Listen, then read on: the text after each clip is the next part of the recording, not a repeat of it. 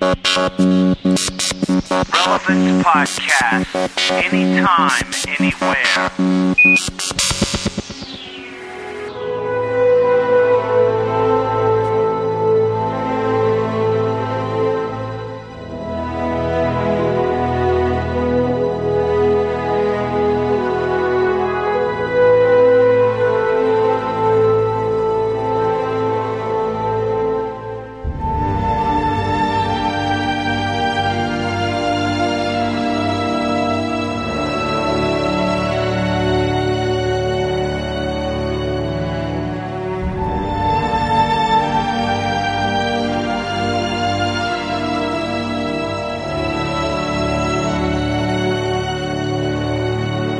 It's Friday, April 18th, 2008, and this is your Relevant Podcast back in effect.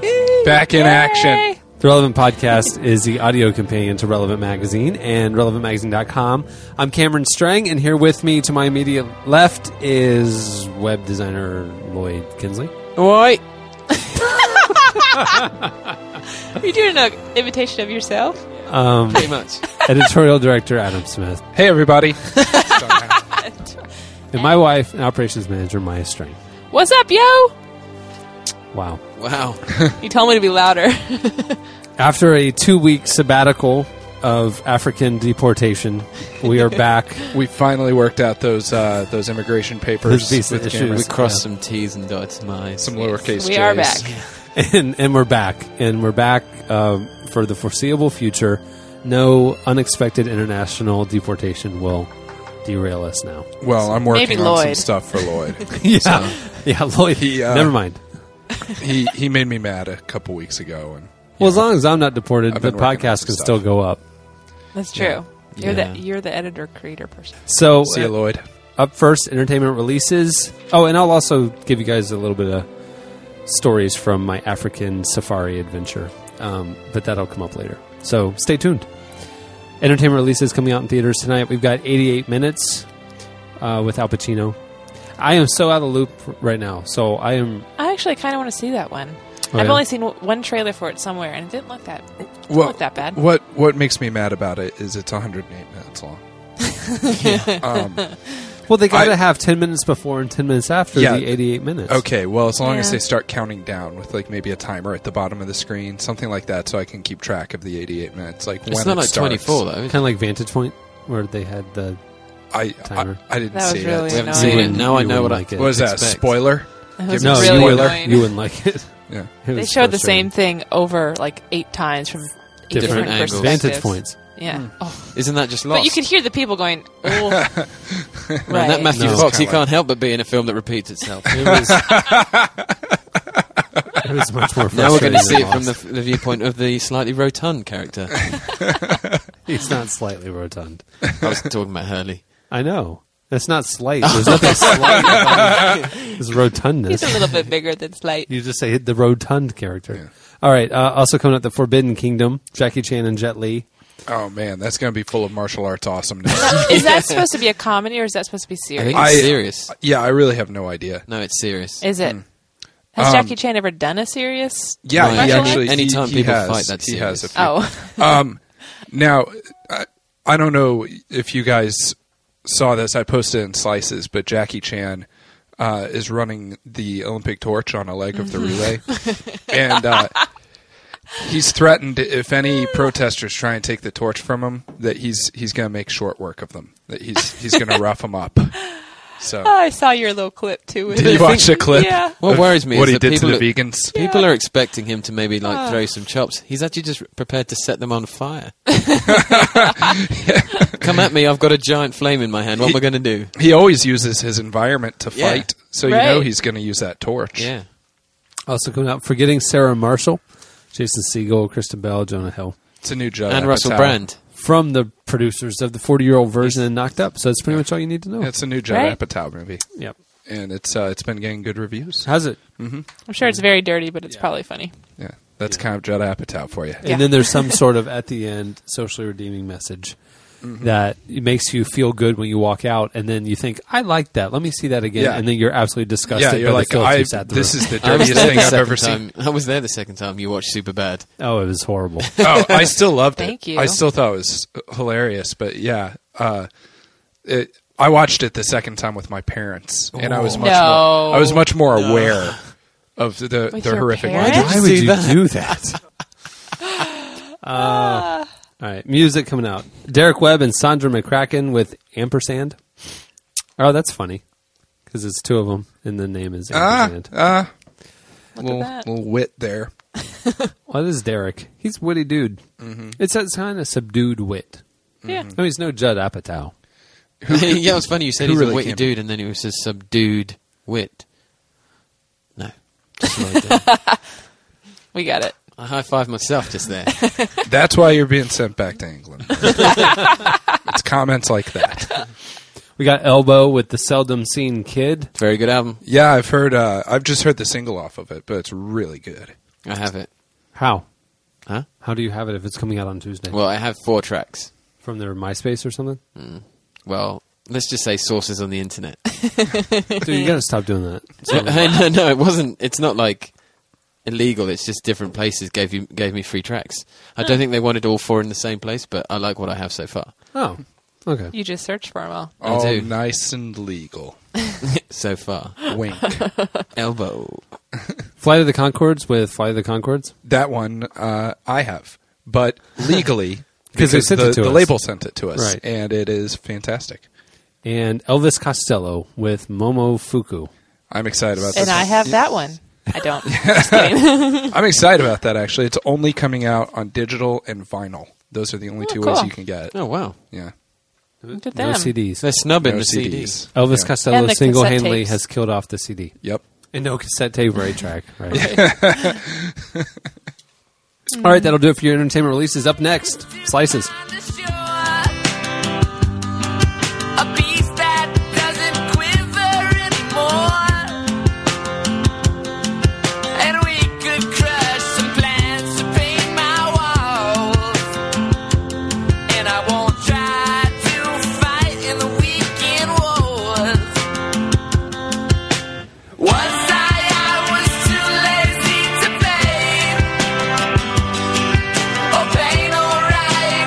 Listening to MGMT with Oracular Spectacular. The theme here this week is going to be that uh, these are all CDs I bought at Virgin Megastore this weekend. It's quite the theme. Uh, there's got to be common thread, and that's what this one is. So, at the beginning of the podcast, you heard a song from the movie Out of Africa because that's what I am. I am out of you Africa. were kicked out of Africa. yes, yes, it's called Kicked. You know, speaking of Africa, before we jump into slices, uh, for I, for those of you who know, the reason why we skipped a couple weeks is because I was in Africa. I was invited on a last minute trip um, by a team going with Rick Warren, the uh, author and pastor. And you know, I kind of got an email, "Hey, you want to go to Africa with us?" And sure. So we went to Rwanda and um, and then Kenya, and we were in Rwanda for two weeks. Uh, we were mainly in Kigali, um, the cap- the capital city, and what we were there to really see was they they've for four years they've been working with Africa on this peace plan initiative. And peace, um, each letter of the word peace stands for something. It's like um, You should really look this up. I you can never remember. I can never remember them all. It's like educating or equipping the next generation, uh, assisting the poor, um, uh, ti- reconciliation. Um, Peace. Yeah, uh, it's something. Art? That, yeah, no, it's uh, it's like So it's The not. pan. it, no, it's um, it's the first one. I think is reconciliation. It's like promoting reconciliation, Oh, okay. equipping the next It's not. Peter eats a caramel egg. It's not Peter eats a caramel egg. no. Okay, and and so they've been in Rwanda, which is a country of about eight million, and um, and so they've been they've been working with government, business, and church leaders to kind of uh, train the church, the local churches there, to kind of be proponents of this holistic view of sustainable change, and it's not them coming in and saying, "Hey, we're going to build you some wells," or something like that, or here's some AIDS, vac- AIDS vaccinations. It's actually going and training the locals to um, to do the changes they want to see in their areas, and they and they're training them and they're equipping them, but they are not doing it for them, and they're not just giving them handouts. And it's really interesting because it's taking a long time, but it's Yeah. what they're building is very very sustainable, and so we're able to see a lot of the stuff that's happening in some of the towns like Kibuye, and um, uh, we were up in Ruhengeri in the top in the northern province, and then there in Kigali. But uh, Rick is working with the president, uh, the the mayors, uh, all the top bishops, and all the way down to local pastors. They have um, they've just finished two years of training with uh, more than 200 pastors there. Um, and so they're really equipping the, the churches to be centers of, um, you know, not just open on Sundays, but during the week being a school for the local kids and um, and being able to administer AIDS vaccinations to people who need uh, medical attention and just kind of basic things like that that can kind of make a very positive change in their community and it draws people in. And it's not just treating the man or your physical needs but actually then the pastors are are um, you know administering spiritual help as well and and really bringing a lot of people to Christ. And so it's been amazing to see what's starting to happen there you know the the traction that's being gained. So that's why we were there. And it was very cool. I mean, we we uh, we were there for a big HIV/AIDS summit that the White House actually hosted, and it was all the African nations kind of came together because Rwanda is like right in the middle, and so all these leaders and um, so is the U.S. government. It was their first African AIDS summit, and so we were there for part of that. Um, th- we then went out to Kibuye in the western uh, border, and we actually took a military helicopter out there, and that was really cool. So I have like footage out the window of the sweeping Rwandan countryside. It's beautiful, beautiful country. A couple things I didn't know: it's right on the equator, but it's six hundred or six thousand feet up, so it's cool. I mean, it's like very mountainous, very mountainous, which I didn't. Th- very lush, like black soil lush. I mean, very veg- Cool. strong vegetation, and um, and like every day was like in the seventies, and night it was cool. I mean, it was beautiful country. The big the big story about Rwanda is obviously the genocide from 1994 Yeah. in April right now they're going through the month of remembrance. That's what they call it, and you know, and the country's come so far, but really it's got a long way to go. Obviously, I mean, um, on the trip over there, I watched Hotel Rwanda for the first time, which was kind of a mistake because I'm going to Rwanda and watching. Oh, I'm like, oh, okay, you know. Um, and I actually the first half of the week stayed at the hotel that Hotel Rwanda happened at, called the uh, Hotel Mille Collines. I actually stayed there. I was uh, had a room there. It was a little eerie because it hasn't changed. I Was mean, was Don Cheadle there? he he actually checked me in. Oh, really? Wow. Very gracious host. Um, uh, turns out, if you've seen Hotel Rwanda, that the locals there hate the movie because Paul, the manager, was not a good man in any way, shape, or form. He, by their record, was an extortionist who basically bought his own life, and the people who also whose lives he saved, quote unquote, he had no compassion for them. They just were willing to pay his high price. But you have to think. I mean, it was a time when people were getting slaughtered, and he may have just been doing what he he had to to stay alive. they the locals saw him as in the pocket of you know the white man Yeah. and Which they did kind of show in the movie, but it but in the movie he kind of had a change of heart toward the end right. and you know and he realized that it's not about buying access and favors that that it's about you know helping others and like that never happened Uh-huh. Really? Well, I mean, uh, I wonder if that may have happened at some point later because he's like he's written a book now.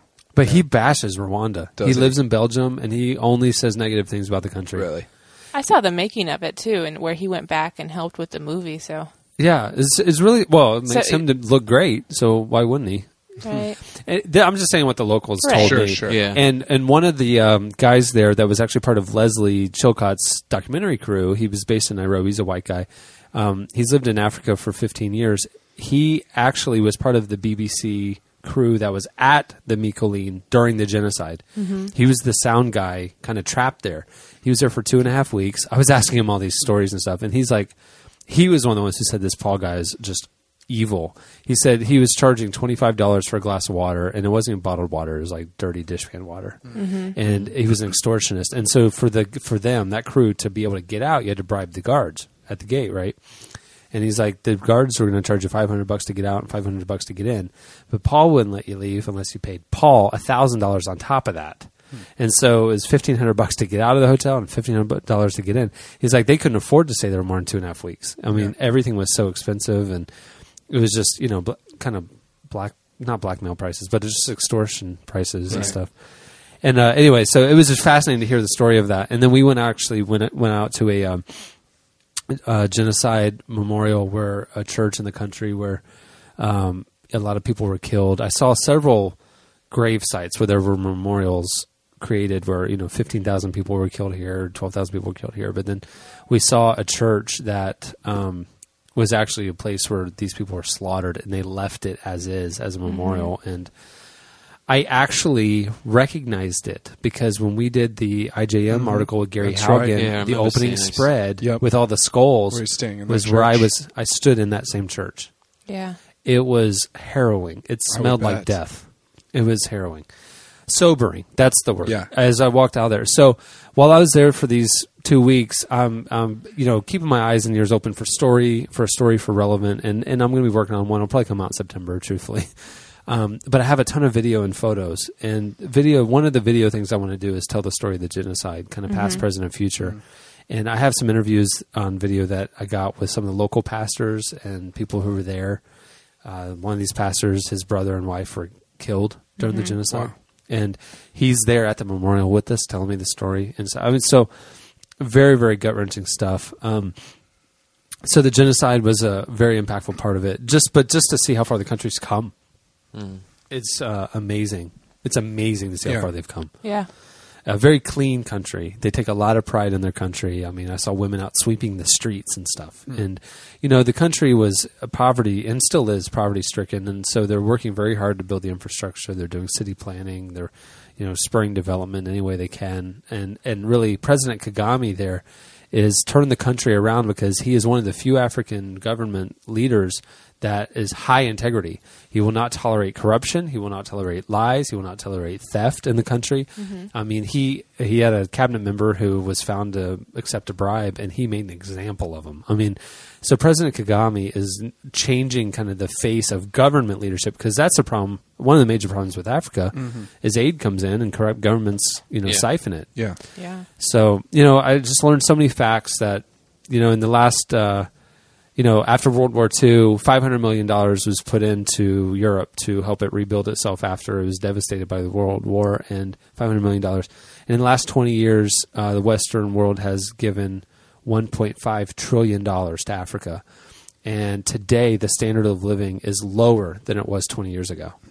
And so that tells you, like, the answer isn't aid. the answer isn't handouts. The answer isn't us going in and doing what we think they need. And this new kind of paradigm of um, training locals to, you know, they're just as bright and ambitious and driven as we are. They just haven't had the opportunity. And so to train them and equip them and let them kind of um, charge their own future is actually it was really inspiring, and I honestly think blows up the nonprofit model and the American mindset of helping helping Africa.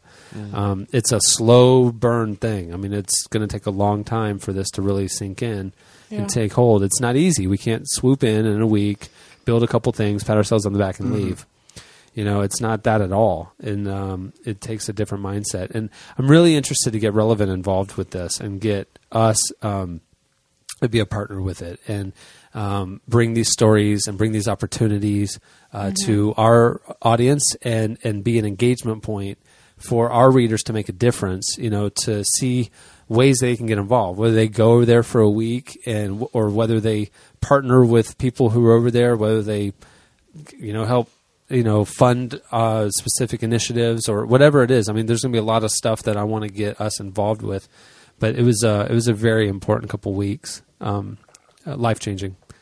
Couple fun things. We went up and uh, saw gorillas. Uh, we were able to, In the mist? Did, yeah, did literally. they Awesome. did they do Feel Good Incorporated Dian Fossey. while you're up there? I love that song. Um, Di- Dian Fossey. Uh, that's her name, right? Yeah. Yeah. she the mountain where she was killed is the mountain that we climbed and so we didn't i didn't know what to expect they're like hey we're gonna go see gorillas in the morning we gotta leave early so i'm like sweet you know we got an hour and a half of sleep um, I, I, I had a granola bar and i'm wearing a t-shirt you know, and Because you were set for a concert. yeah, Right. we're going to see the Like, gorillas. I I'm love like, that "Oh, sweet. It's gonna be awesome. Yeah. and we show up. It's in northern Rwanda. It is freezing. It's like less than forty degrees. And I am, and I've, and I'm thinking I got all the gear on me because the equipment and stuff because I want to get footage and stuff of the gorillas, you know. And and they're like, you know, it's gonna we're gonna have to hike to find them. There's trackers in the mountain. This is the last mountain in the world where gorillas live natively. The last one. And there were nine families on this mountain. And so they broke us up into a couple of small groups and paired us with a, a guide and and let us go, you know, up the mountains. And so we drive down this horrible road. I mean, like nauseatingly the worst road I was on in my life. Hmm. And we finally get to this place in the middle of farmland, and we're all hiking through this. You know, remember this is mountain, right? So this even farmland was very, you know, kind of rough terrain, and we're kind of we're, we're walking for about forty five minutes, and then our guide, um, who has a machete and military fatigues on. So if you're in Rwanda and there's a local and military fatigues and a machete, and you just watched Hotel Rwanda, it's a little uh, disconcerting. He's taking us out in the middle of nowhere, you know. And we get to the bottom of this mountain, and, and he goes, All right, well, the trackers have found the family, so we know where they are. And I'm exhausted 45 minutes, hour and a half of sleep, freezing, saddled down with stuff, you know. Everybody else is in like North Face and Patagonia stuff, and they're all ready to hike. And I thought we were going to stroll on the meadow, you know. and so we, The uh, gorillas would just be sitting around a table. Or something. yeah. hey guys, come in. come in. and they have a little cottage there. So we in, finally get to the foot of this mountain after we go through all this farmland, and he goes, "We found him." And I, I raised my hand. I'm like, "Oh, it's further, dude. We're six thousand or sixty five hundred feet above sea level. Okay, so the air is pretty thin." And he goes, uh, "From here, probably about two and a half hours." And I go, "Where?" Because we were like at the end of the territory. And he goes, "Up there," and he points up the mountain. We end up hiking straight up for two and a half hours. We went to ten thousand feet. So do the math. I mean, 6,500 feet to 10,000 feet. Mm-hmm. We hike straight up. I am saddled down with gear. I'm on an hour and a half of sleep and hungry out of my mind. I didn't even bring water. Oh, so man. we finally get up there and uh, we found them. And they were in a clearing, and which is unheard of. I mean, the guy was like, normally they're like, one will be up in a tree and one will be over there. You barely kind of catch a glimpse of them. They were in a clearing and they were asleep. And so um, to get up in the mountain, though, at the foot of the mountain, two armed military uh, guards with automatic weapons, one in front of us and one behind us, joined us because apparently the mountain. The mountain is on the border of the Con- the Congo mm-hmm. and Uganda, and poachers come over and you know have decimated the population and killed Dian Fossey. Mm-hmm. And uh, poachers basically are coming around and they try and kill the mother so they mm-hmm. can take the babies and they take the babies and sell them to private zoos. And so they just then they just leave the mother or whatever. And so these armed military guards are there for combat with the poachers. And so we're a target up in the mountain. Like they'll kill you. They killed Dian Fossey. They'll kill you if you are encroaching on their poaching territory. So this is a ve- and they didn't tell us this other than the fact that we had to sign something when we disembarked. and I'm asking questions as we're going up the mountain. Found out that I basically signed my life away, um, literally. So we're going up the mountain. We finally find them. I'm I'm like you know they're asleep now. There's a silverback, a couple, uh, one other male, a couple females, a couple juveniles, baby. Out of the nine, five of them were right here, and they were asleep. And the the cra- the kind of the most of our group stands you know, on one side, and I kind of walk over ten feet, separated from them, uh, to get a better camera shot, set up the tripod so we could see see the uh, gorillas. And uh, right as I'm setting up the tripod, the silverback wakes up, looks right at me, stands up, roars, beating his chest. I mean, the whole cliche Yeah. Yeah. Eyes me down. You're not supposed to stare him in the eye. I'm terrified. I'm looking right in the eye. and he runs full speed, full speed right at me. I'm probably 20 feet away from him. He ends up about two feet from me. He stares at me, kind of like he's kind of hunched over on all fours, you know, because he ran. He kind of realizes I'm not moving. I'm paralyzed, you know, and and the other and the guards are like grabbing the rest of the group and pushing them as far away as possible. Yeah, they're like this guy. We can't do anything for at this point. Leave him to be picked Yeah, off. He'll he's be fine. he's he's like sealed his fate. Yeah. So, So- just leave him. you know, and of course I'm trying to press record as I'm also Yeah. trying to figure out if I'm going to make it. Leave you know? him as a Trying to sacrifice consider for Kong. How to change your underpants as well as possible. Can. and uh, and and the silverback just stops, and he kind of like looks and he looks around, and they're fine with humans for the most part. He was just startled, and he just walks back to where he was and lays down and goes back to sleep. well, that woke up the rest of the family though, and so the juveniles are running around and they're playing and they're chasing each other. But because I'm separated from the group, because the guards have like pushed everybody else away, the juveniles are like running around, but they're running around me. They're like mm-hmm. literally circling me and stuff, which the mothers didn't like. And then one of the other mothers was off getting food or something, and she comes charging back to the camp and runs through the group, knocks down one of our guys. Wow. I mean, these are.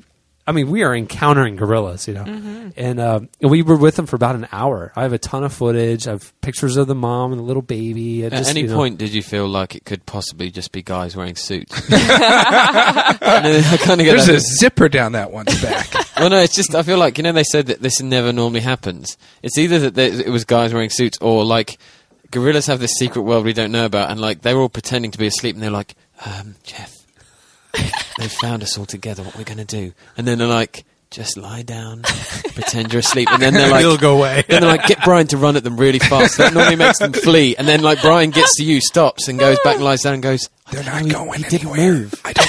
I did the whole King Kong thing. He didn't move. What are we supposed to do after that? Are, are, are we supposed to Send someone them? to run one, knock one of them over, just one of them. Don't do any serious damage, just knock him over. We're See if pacifists they after scatter. all. Yeah. And then send the kids to just run around It, him. it could be that you encountered a group of Quaker gorillas. So we, uh, you know, we saw that. Some I'll never forget. And then we have to go down 3,500 feet. Um, I didn't mention I was wearing deck shoes. You know, I'm, I'm, I'm I was. I didn't. deck so you shoes? thought that the gorillas would be like hanging boat. out at a yacht club? What is a deck shoe? uh, like a leather shoe with slick bottoms. Uh, and I say slick bottoms because I had to go down a mountain, and it is it's a rainforest and it's a volcano. It's an active volcano, and it's an active rainforest. Sounds like the best theme park you've ever been to. It was incredible. Well, it's because the day before Cameron leaves, he talks to some of the people over at Saddleback and finds out that the whole trip is business casual, which Cameron just I don't own. clothes. right. yeah, well, because I you know so you I'm went and thinking got some every- topsiders? We got some tech shoes. well, this was this was very very last minute. So, ah. and we're getting an issue out the door, and so I basically have 48 hours to kind of process what this trip's going to be. Everybody I'd mentioned Africa to is like, "Oh, dude, it's hot." And everybody, it's missions trips, is what everybody told me. And it started to dawn on me. Wait a second, I'm traveling with Rick Warren. We're meeting with the president. I don't think we're It's staying not in going to huts. be. Yeah. So I so I I asked questions because I would have shown up in jeans and you know Yeah. you know basically One of those khaki vests that's covered in pockets. So, you know, we called and they're like, well, you know, the HIV AIDS summit, the White House meeting, that's, you know, dress up. But all the other days are just smart casual. Yeah. And I'm like, I'm literally going, what the heck is smart casual? I own It's the jeans, most unhelpful and- description I find. Yeah, Smart I, casual. I I usually go with uh, that- below average intelligence casual. you know, dullard casual. So it's like everything has to be khaki. Is that what that means? Yeah. I didn't know. You And- didn't buy Tommy Bahama, did you? No, Lord, no. And so I'm thinking, okay, I need to be ready for everything. I need to have a suit coat in case we meet the president in dress shoes. I need to have jeans and shoes that I can destroy. I need to have t-shirts. I need to have hoodies. I didn't know. I didn't even know the Some, temperature. Uh, Sperry topsiders. so I packed everything in one bag, which was much to the amazement of everybody else. To Africa in two weeks with all these the range of wardrobe in one bag, one like duffel bag, and uh, so I had kind of one of everything, you know. and uh, and I thought shoes. I had to have dress shoes, and I had to have shoes I could wear every other day, and I needed to have shoes I could wear in mud or in a hotel. You know, so I can't wear sneakers because they'll get destroyed, and I didn't want to wear like hiking boots because that would look silly in a hotel. So I'm at I'm at like. Sports Authority, and I'm in the shoe department, and I look over, and there's these brown shoes, and it says, "Get them wet." Like you can get them wet. It says on it, and I'm thinking, hey, if they get dirty, I could hose them down, and you know they're brown already, right? Yeah. So it was deck shoes.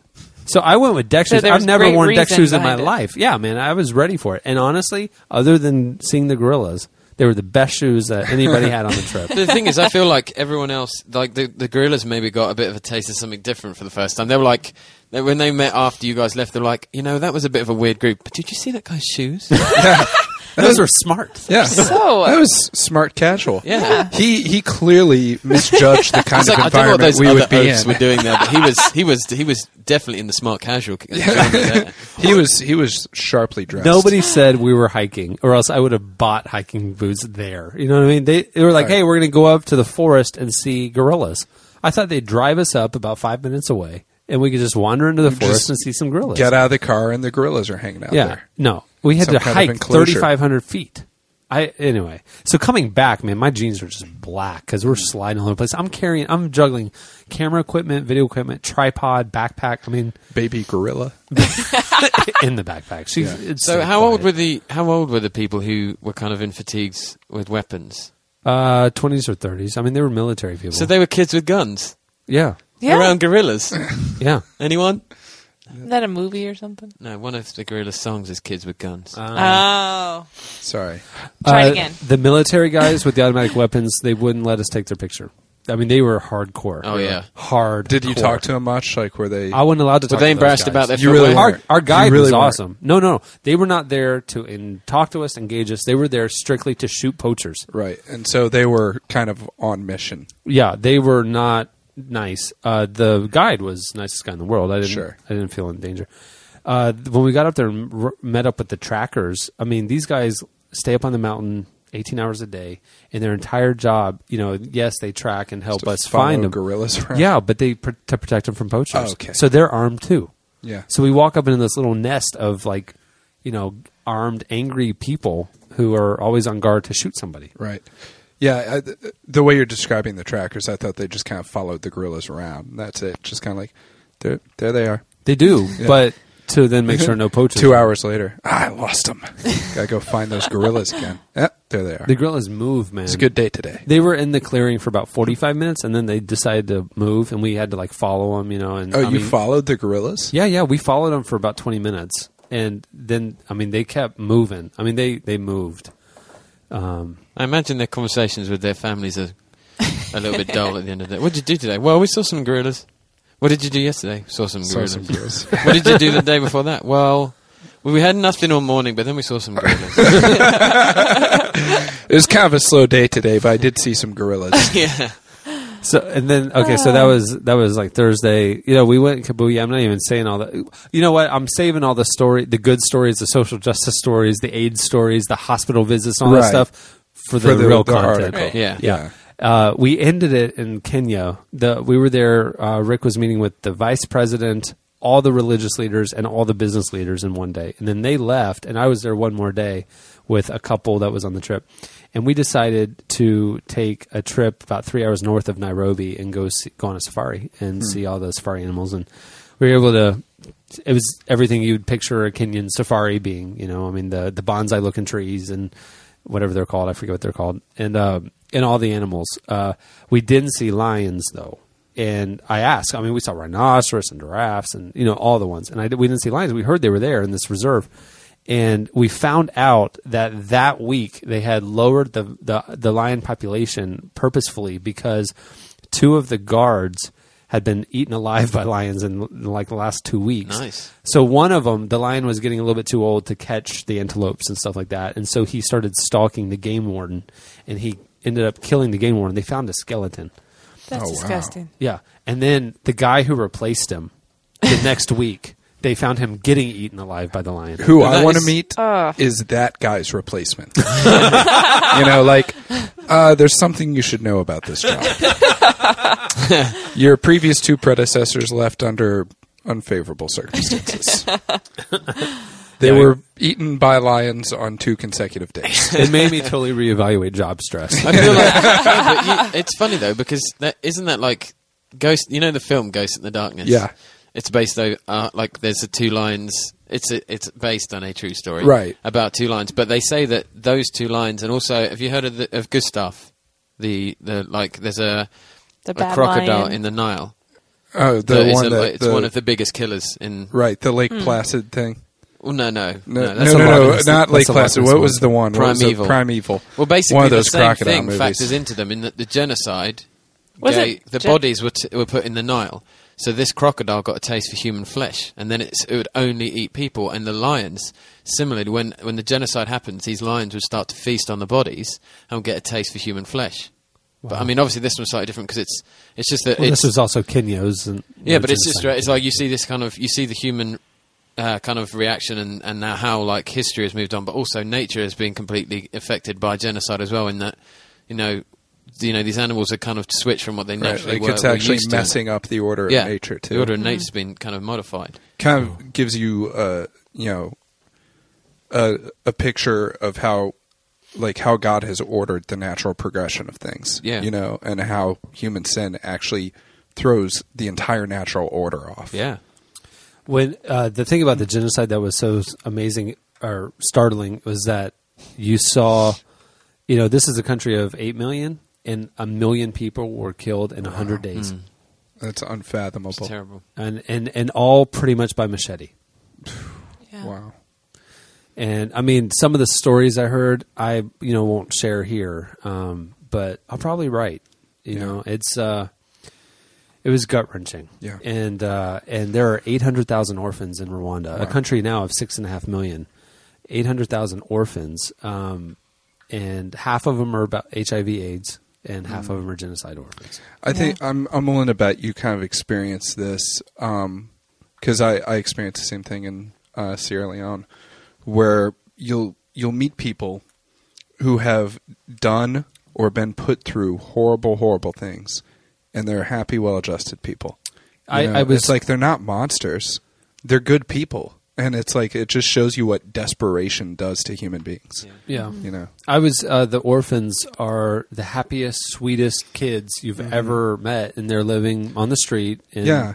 have You know- nobody caring it for them, and they're well adjusted and happy. I have so many photos and videos. yeah, of it's all unbelievable. orphans and Need to I mean, that. we would meet little kids in Sierra Leone who had had murdered their whole families. You know, had been forced to do that by the uh, the rebels, and they were normal, well-adjusted kids. You know, what I mean, I'm sure that they they deal with a lot of stuff, but it just you get this image in your head of people who commit these atrocities as being these monstrous people. Right. And it's like it it just goes to show you that anyone is capable of anything. You know, when they're pushed into the the the wrong circumstances, you know, circumstances that we can't possibly even understand. Absolutely. It was, uh, you know, this, you know, obviously over the next few months as as I edit my 17 hours of video and uh, I think over 2,400 photos. Wow. Um, I'll I'll uh, you know obviously be telling these stories this summer, and I think I think my goal is the September issue to Yeah. get to get a story together. But we'll, what we'll try and make room. what what I saw and experienced was so encouraging and so inspiring and um, moving. I mean, it, it's not like oh, I don't want to read about the African thing again. You know what I mean? It was so Yeah. different. This Yeah. what I was saw happening in Rwanda was so different than what I thought of Africa. It blew Mm-hmm. every preconceived notion I had Yeah. and uh, it was it was really cool. It was really cool and life changing, and, and and I'm excited to, to share these stories. Anyway, on that note, Yeah. On that happy note. uh, you know what? Let's do a break, and we'll come back Yeah, that, and we'll do better. slices. That's better. All right.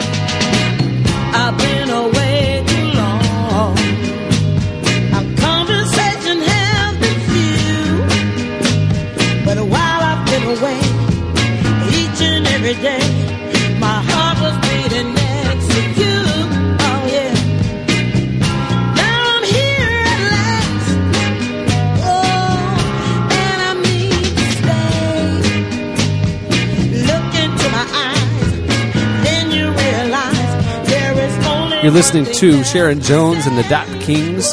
Song is 100 Days, 100 Nights, and it also is an album that I bought this weekend at Virgin Megastore.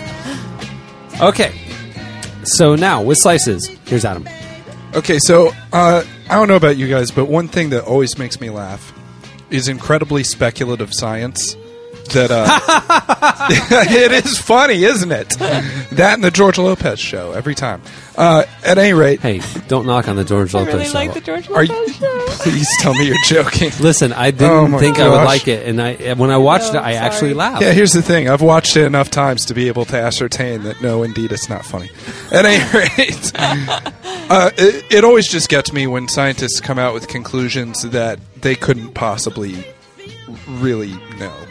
Uh, so, an anthropologist at uh, Florida Atlantic University, that bastion of scientific research, has uh, figured out using reconstructions of vocal tracts and some kind of uh, computer synthesizer how he thinks Neanderthals sounded when they spoke. What? Yeah. How'd they sound? Seriously, how is Adam? that helping us? Yeah, exactly. It's like that's what I've always wondered is how did There are tons of speak? scientists doing a bunch of stuff we don't need. Yeah, and on on grants, Yeah. uh, and somehow we're paying for this. Um, and, and and don't get me wrong, I I am all for you know research and gaining knowledge for the sake of knowledge, but it just kind of irritates me when people come out with some kind of research that they can't possibly know. It's like, okay, well, I would I would kind of get behind this if you said, "Hey, we've conclusively proven how Neanderthals spoke.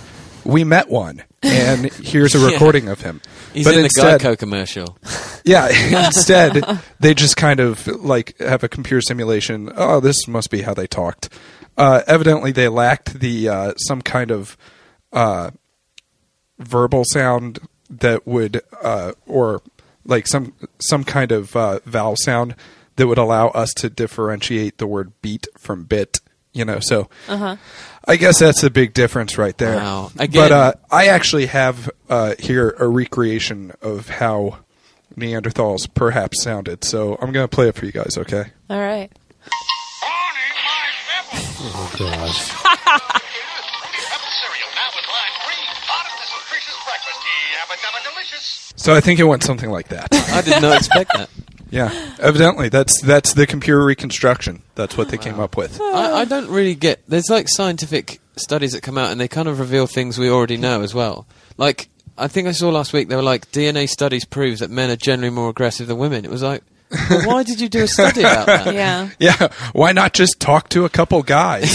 one of them, one of them, for no good reason, will throttle you. Yeah. I guarantee it. If you well, if you try and say that money you are giving in taxes will be spent, he will definitely get angry. or if you just walk up to him and say, "I'm a scientist," at some point, one of them's going to be like, "Yeah, well, science this, egghead," and you know, break your glasses. you said that as if it had happened to you, and, and maybe like no, say, I'm not say one something. of those science guys. I like Rambo. Wow. well, Son of moving from, moving from science to uh, computers. Mm-hmm. My slice. It's it's quite the leap. I'm thinking Try and stay with science. us. Computer science. Try to science. stay with us. computer science, which leads to programming. Um, Speaking of which, we need a programmer. If you Oh, know we do. server technology and all Oh, that kind of stuff, we, lo- we we need you. Email me, Cameron at relevantmediagroup.com, and Yeah, we can talk. You're one Yes. of those nerdy eggheads. We don't need to be in likes- house. You can from wherever you are. If you're a computer guy, know web server stuff, Linux, PHP, MySQL, all that stuff. we want If you play World of Warcraft, yeah, optional, shall we say? optional but preferred. preferred. Yeah. It will help. Yeah, uh, email me for real. Uh, we have a uh, part-time employment opportunity to discuss with you. Okay, go ahead. Yeah. Okay. We So should this, get a. We should get this guy's number. this guy here Yeah. in- Your from my slice. slice. Yeah. Yeah. Bernie Peng, if you're listening. Um, Bernie Peng from Jersey City. Uh, he is a programmer, and he wasn't he wasn't going to settle with the, the, the kind of down on one knee approach of of, the, of most romanticists. He wasn't going to be a um, leave a leave a ring inside a, a glass of champagne, nothing like that. Mm-hmm. oh, so he's wanting to propose Yeah, marriage. he's going to propose marriage here, Gotcha. and he does this by finding his his girlfriend's favorite game, Bejeweled, which I think a lot of people find is a What is that? It's Oh. a. It's, It's a like. bit- is it like a the cell phone game essentially? oh, Yeah, it, it uh, digitally allows you to put rhinestones on the back of your uh, denim jacket. Yeah. wow. Um, Disco Stu. he basically hacked into the game and programmed it so when she got to a certain score, um, it Disco kind of, stew a small ring advertise. popped up with a a ring popped up with a marriage proposal to his girlfriend um, when she when she had reached a certain score. Um, and a spokesperson for the, the creators of Bejeweled have said that um, most video game companies would frown on people manipulating their games, but it won him a woman. And as a bunch of geeks, we have to say hats off to you. well played. They're like, when, oh, when will our turn come? I guess we'll just keep making new versions of Bejeweled. Women play games. The thing is, once she got bored with the game and was like, I can't be bothered to go for the high score? He'd been sitting there going, No, I really, I really think you should. No, keep going. Seriously. Yeah, no, it's uh, kind of important that you do. Otherwise, you'll be a failure in No, life. let's go out to dinner. No, sit here and play. Keep playing that kinda game on your hungry. cell phone. He's like, Have you played Bejeweled? No, I gave it to my mum. He's like, Oh, crap. Get it back. And now, uh, from science to nerd news to travel. Hey. Um, I would just like to let everyone know that the government has ordered the airlines to double the compensation to all passengers bumped bumped from oversold flights to as much as eight hundred dollars. Word up. It's probably more than the ticket cost. Let's just go buy a How are bunch they of still? tickets. and- How are they still It's like playing the lottery. flights? It really is. It really is like playing. It's like What? playing a very expensive lottery. Yeah. Yeah. How are you? How are they still overselling flights? How in this world of technology can they not figure out if you've got hundred seats? yeah, to you have not X sell number of 120? seats, sell Well, X number of tickets. It's like it's like uh, the Late Show or any any television show tickets. They they say okay, we have a thousand seats, but we're going to distribute eleven hundred tickets because there's going to be cancellations, no shows, and that way we'll still be full. And that's why they do it. Yeah, they do it on flights stupid. too. It is stupid, but Yeah. yeah, that doesn't make sense. they But do that means it. hundred people potentially get eight hundred dollars. So I'm okay with that. yeah, yeah. Well, go. It could be me. here are the rules, which we're going to go into effect. There are rules. Actually is it like a lottery. in, which are going to go into effect in May. If you are involuntarily bumped, you could receive up to $400 on a domestic flight if you do not reach your destinations within two hours of the original arrival time. oh, okay. that's um, a that's a big uh, that's a big window. Big there. window, yeah. Yeah. So if you're bumped, you need to just, you know, keep praying that it's longer. And um, if it if you are on an international flight and it is you, uh, sorry, if you're on an international flight that's bumped for four, for more than four hours, you can make up to eight hundred dollars. Not I bad. heard you could make up to fifteen hundred if you were bumped on flight eight one five from Oceanic. Oh man. Back to the nerd news. Um, I, Don't heard, get me started on lost I people. thought it was 108. Um, No. That'll do it for slices.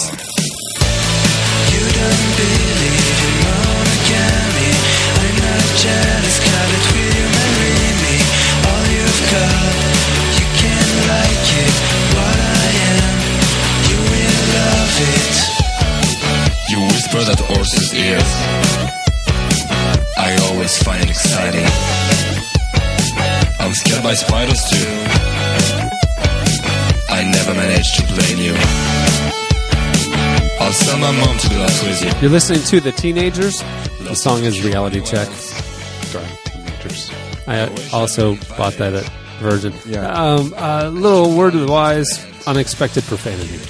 Yes. Unexpected because I Well, didn't look teenagers. at I didn't look at the explicit lyrics sticker on the cover, so I popped it in. Whoa!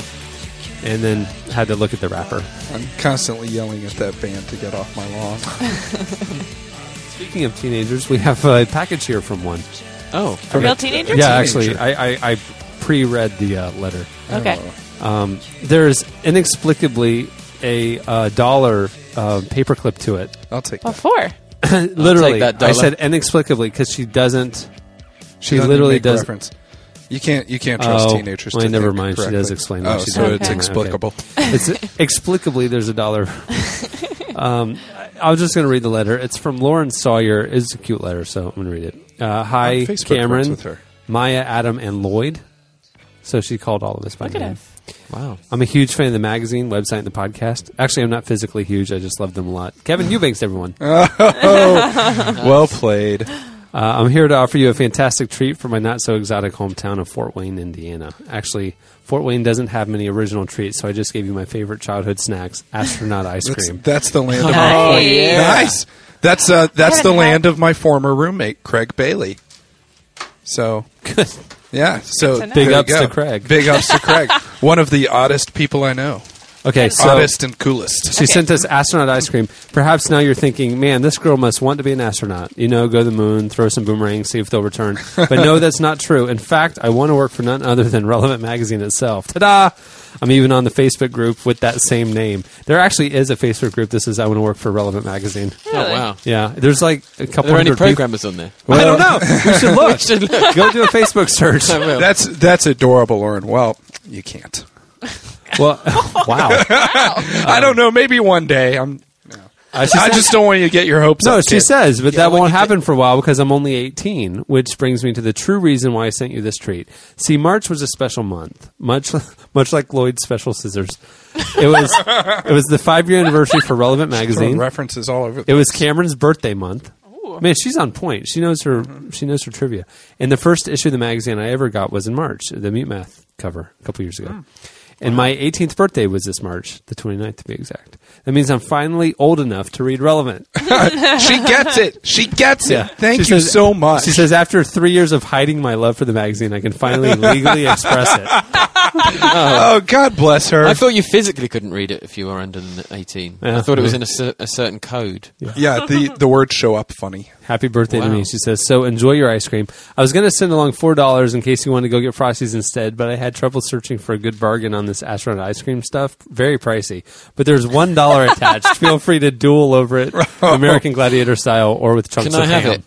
That I well, that entire She letter. referenced seriously like Honestly. 14 podcasts. That Good. she's really good. Yeah. good. If we had a quiz, which is like send it in a letter, and you have to get as many references in without it just being reference after reference, that Yeah. would win. It would win because she's got Frosties here. Just the last, the last paragraph.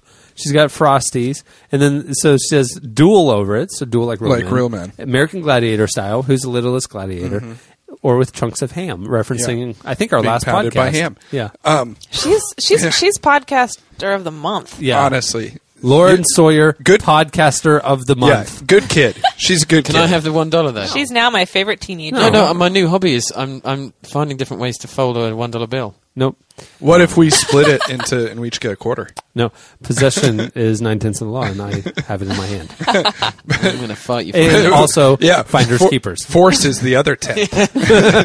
Um, What But are we, what are we no, doing? Good, good, good kid. Yeah, good kid. We like her. Thanks. And Thanks you know for- what? You know, Condescending I as know. Adam. Well, what can I say? Lauren, stay in school, study hard, keep your nose to the grindstone, you- and maybe just Don't maybe one to day, Adam. No, you keep on trucking. Keep on keeping on. maybe one day you too can may get work for. Relevant Magazine. Yeah. Come intern for us. We'll see if you like if we like you, and if so, Honestly, we're Yeah. always looking for good interns. bring frosties.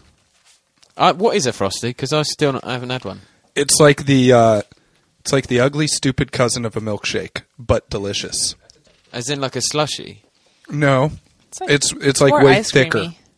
Like if you tried to drink it through a straw, you would like probably pop a blood vessel.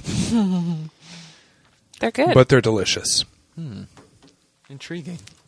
this ice Popping cream a blood good. vessel, um, It'd be better if it was cold. cold and liquid. yeah, cold and rehydrated. yeah, Um, nom nom nom nom. cold and nothing like this. Then it would be delicious. It would be good if it were actual ice cream. Is it okay for kids? I'm I'm actually going to save some of this for Elijah. I think. Is it okay? you just- no, you actually have to have an advanced degree in aeronautics or physics. Yeah, you have to be over the age of eighteen, which is why this she ice cream. purchased it now. and in zero Why? gravity. Why did you say you would give some of it to your son? Why don't you just give it to your son? Um, because I'm a greedy minx. um, nom, because nom. it's his. I've been eating this astronaut ice cream, and a couple of Om things nom have nom. struck me. Um, uh, mostly things Lloyd threw at me, but um, I also had a couple thoughts. Uh, number one, it says on the back, "Enjoy your ice cream just as the astronauts do, the freeze-dried way." Which it's like astronauts enjoy they they enjoy their ice cream that way because it's the only option. They and also, have. we can't we can't enjoy it in zero gravity. Exactly. It's like enjoy your ice cream just as the astronauts do, with a stunning view of God's creation and the amazing sensation of weightlessness. Or you could just have some dry, uh, dry ice cream that melts in your mouth and makes you feel like you have Enjoy it the cotton way mouth. astronauts do with compression nausea. Yeah, with the uh, with the uh, stark realization of the danger you're in. Um, then it, it has or a being thing burned about alive in a capsule that f- plummets to the earth. Exactly. Enjoy your ice cream the way astronauts do. In mortal terror. um, and then on the back it says, "How It is has a gun astronaut it ice cream?" Uh, Points right to your head as you eat it. but it says, "How is astronaut ice cream freeze dried?" And it talks about this incredibly difficult process where they take Yeah. real ice cream, place it in a vacuum chamber, uh, and basically create a vacuum and suck the air out of the chamber and vaporize all the ice off of it. You know, they probably could have created a product out of not real ice cream that tasted every bit as good, if not better than this, with a lot easier process. Well, this is why it's so expensive. This is why she And this is something had- else. Shouldn't, she couldn't send us frosty money. This is, this is what I'm thinking. Astronauts, stop being so selfish. Eat a raisin. All right? Because all this money went into ice cream, and it's like, Into how long are freeze-drying you it. in space? Maybe a couple of years. You Yeah, can do you without really, ice cream for a couple you of years. really need ice cream. A couple of years. Yeah, and Some most are are up up there for that long. No, they're up for a few months. Those are the cosmonauts on the space station. Battlestar but- yeah, and they, Galactica. and They're- came back they're up with there for a weird couple weeks. superpowers. Um, They're up there for a couple of weeks. Some are Yeah. up there for Some like are- cosmonauts. Then Well, like one out of like you know. And I don't the think he was up there There's people couple that stay years. up like. Hey, did you ever hear that? Six months. Um, well, my point is proven even more. Then you can you can do without right, ice for cream. two weeks, Right. right? You can do out do without anything. yeah, and weeks. let's not take our cues on what to do from people whose profession makes them wear diapers. Did you did you ever uh, I, on when I was leaving? I, I downloaded a ton of podcasts to listen to on the flight over, and I listened to uh, This American Life, and they interviewed astronauts, kind of the day in the life of a normal astronaut. So I yeah, guess yeah, it was a I've couple listened weeks ago. that one. I've listened to It that. was, one. um, it was a while ago. Oh, was it? It was incredibly boring. Like Yeah. their I lives mean, they're not incredibly exactly- boring. Yeah, They don't well, most I mean, it sounds like make, an awesome job, but, But- as people, they're nerds. They're, well, and the no, majority of them never make it into they space. never make it in space. ever. There are 200 of them. They have to show up to work every day, and uh, like 170 of them will never make it into space. The 30 that will are going to go in like two years, and they'll go once. They have to show up to work every day. They have to sit in meetings all day long. Uh, occasionally, they'll get to go talk to a, a children's you know group at a school or something. about how dull their life is. No, they talk. That's what they talked about. They said one day a week they get to like practice, like go into the water and stuff like Yeah. that and practice. How boring! I Maybe mean, I, that's why they have the freeze dried ice cream. Then you know, if you if you have with if life was that boring, they'd be like, we've got to have something. Yeah, they're like, well, well, I may not get to do cool stuff, but look at this ice cream I got. this ice tasty. cream powder.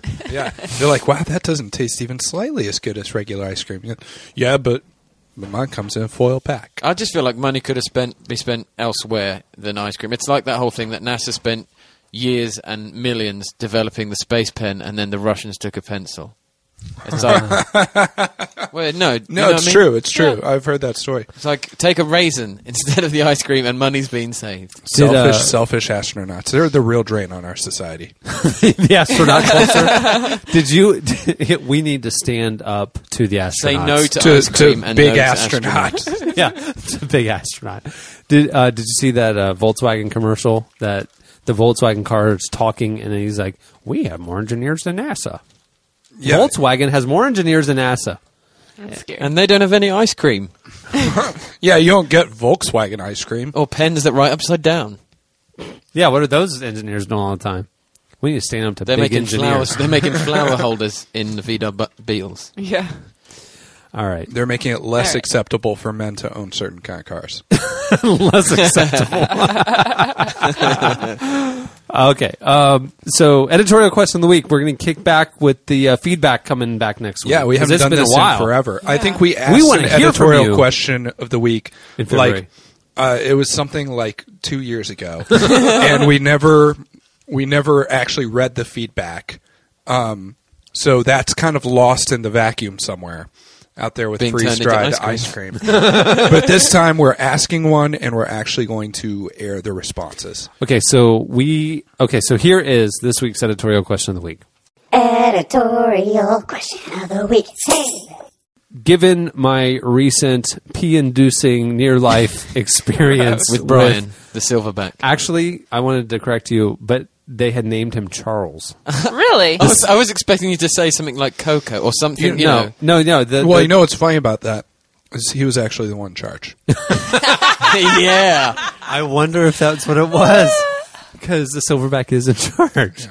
That is Interesting. a good name. Anyway, so I got charged by Charles, and uh, we we want to hear from you your close encounters of the animal kind. Um, yeah, the, the, the smaller one was a, a very curious little gorilla called George. See what I did there? It's very Come on, people. Yeah, I do see what you did there. You ruined a joke. No. You trampled it like a silverback. Charles, Yeah. who was in charge? I thought it was good. No, you're wrong. I like that. We haven't show had the growing What was Willie facts. Ames' name two, on that and we show? haven't had the facts. Yeah, two Snapple facts. I got one here. Beavers are once the size of bears. Eh, What? that one's not Oh. true. Not again. It is true, but we And had it a the, long time the ago. Statue of Liberty features seven points in her crown, one for each of the continents. And you know that actually ties into your ape experience because as we all know, millions of years from now the Statue of Liberty will be buried halfway in the sand. And Charlton Heston, after spending all this time thinking he's been on a planet where apes evolved from men, will realize that he's been on Earth all along. So, May you rest in peace. Anyone who hasn't seen Planet of the Apes, there you go. You don't have to now. well, uh, but uh, okay, Planet of the Apes. The DVD cover has a spoiler. The DVD cover is like Charlton Heston standing there, and the Statue of Liberty is sticking out of the sand. It's like, well, gee, thanks for spoiling the entire movie for All anyone I'm who saying hasn't is- seen. Wow, you're right. It does, yeah.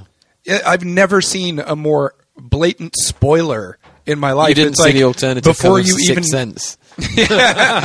Bruce Willis is transparent. and there's a Oh, I little just gave away tombstone that with one. his name on it behind him. Stone with his name on it. It was originally called "He's Dead All Along."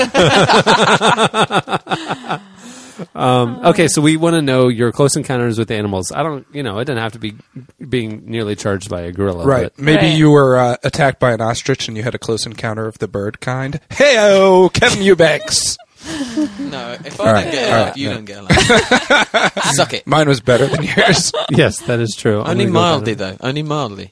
Well, yeah, Eating that ice it cream, it doesn't make it any funnier. Maybe that's a You start get- Maybe he's getting lightheaded. Like, starts floating out. Um, okay. All right, so write into editorial at relevantmagazine.com or feedback at relevantmagazine.com. We check them both. And let us know your close encounters of the non human kind. Whoa. It can be aviary. That's fine. well, no, but you say non-human. That could actually be like some stories about aliens. Only in your world, Lloyd. Nanu, if they nanu. if they existed, then yes. yes, true. Things that exist. Okay, so that'll do it for this week's podcast. And next week, make sure to tune in. We have some very cool interviews. We have one with um, the producer of An Inconvenient Truth, which is uh, very interesting. It's really cool. It's coming up next week. We have other music performances and stuff. Lots in store. We are back. We are back in our weekly format. I'm excited to be back. I'd say we're back and better than ever. Yeah. I made heart full of courage and a stomach full of astronaut ice cream. I, I made it. Uh, I made it out of Africa, and I feel wonderful. So, I'm sleeping a lot. Okay, so that'll do it for this week's edition. I'm Cameron Strang. I'm Lloyd Kinsley. I'm Buzz Aldrin. I'm Maya. We'll see you next week. My people who I love a lot. Dealt with another hot joint named Bubble Pop. It's just me commentating on helium heads who be hating. I'm deflating, building a rep from game innovation. Still in effect, they feel penetration. Peeling them back like a tall cylinder crack. Mine stay kinda militant black, so I'm willing to back whatever I say with acts. While suckers play favorites or play the back. Lick or scheme to get past go. But I'ma let them stroll down the golden road. And you know they hate it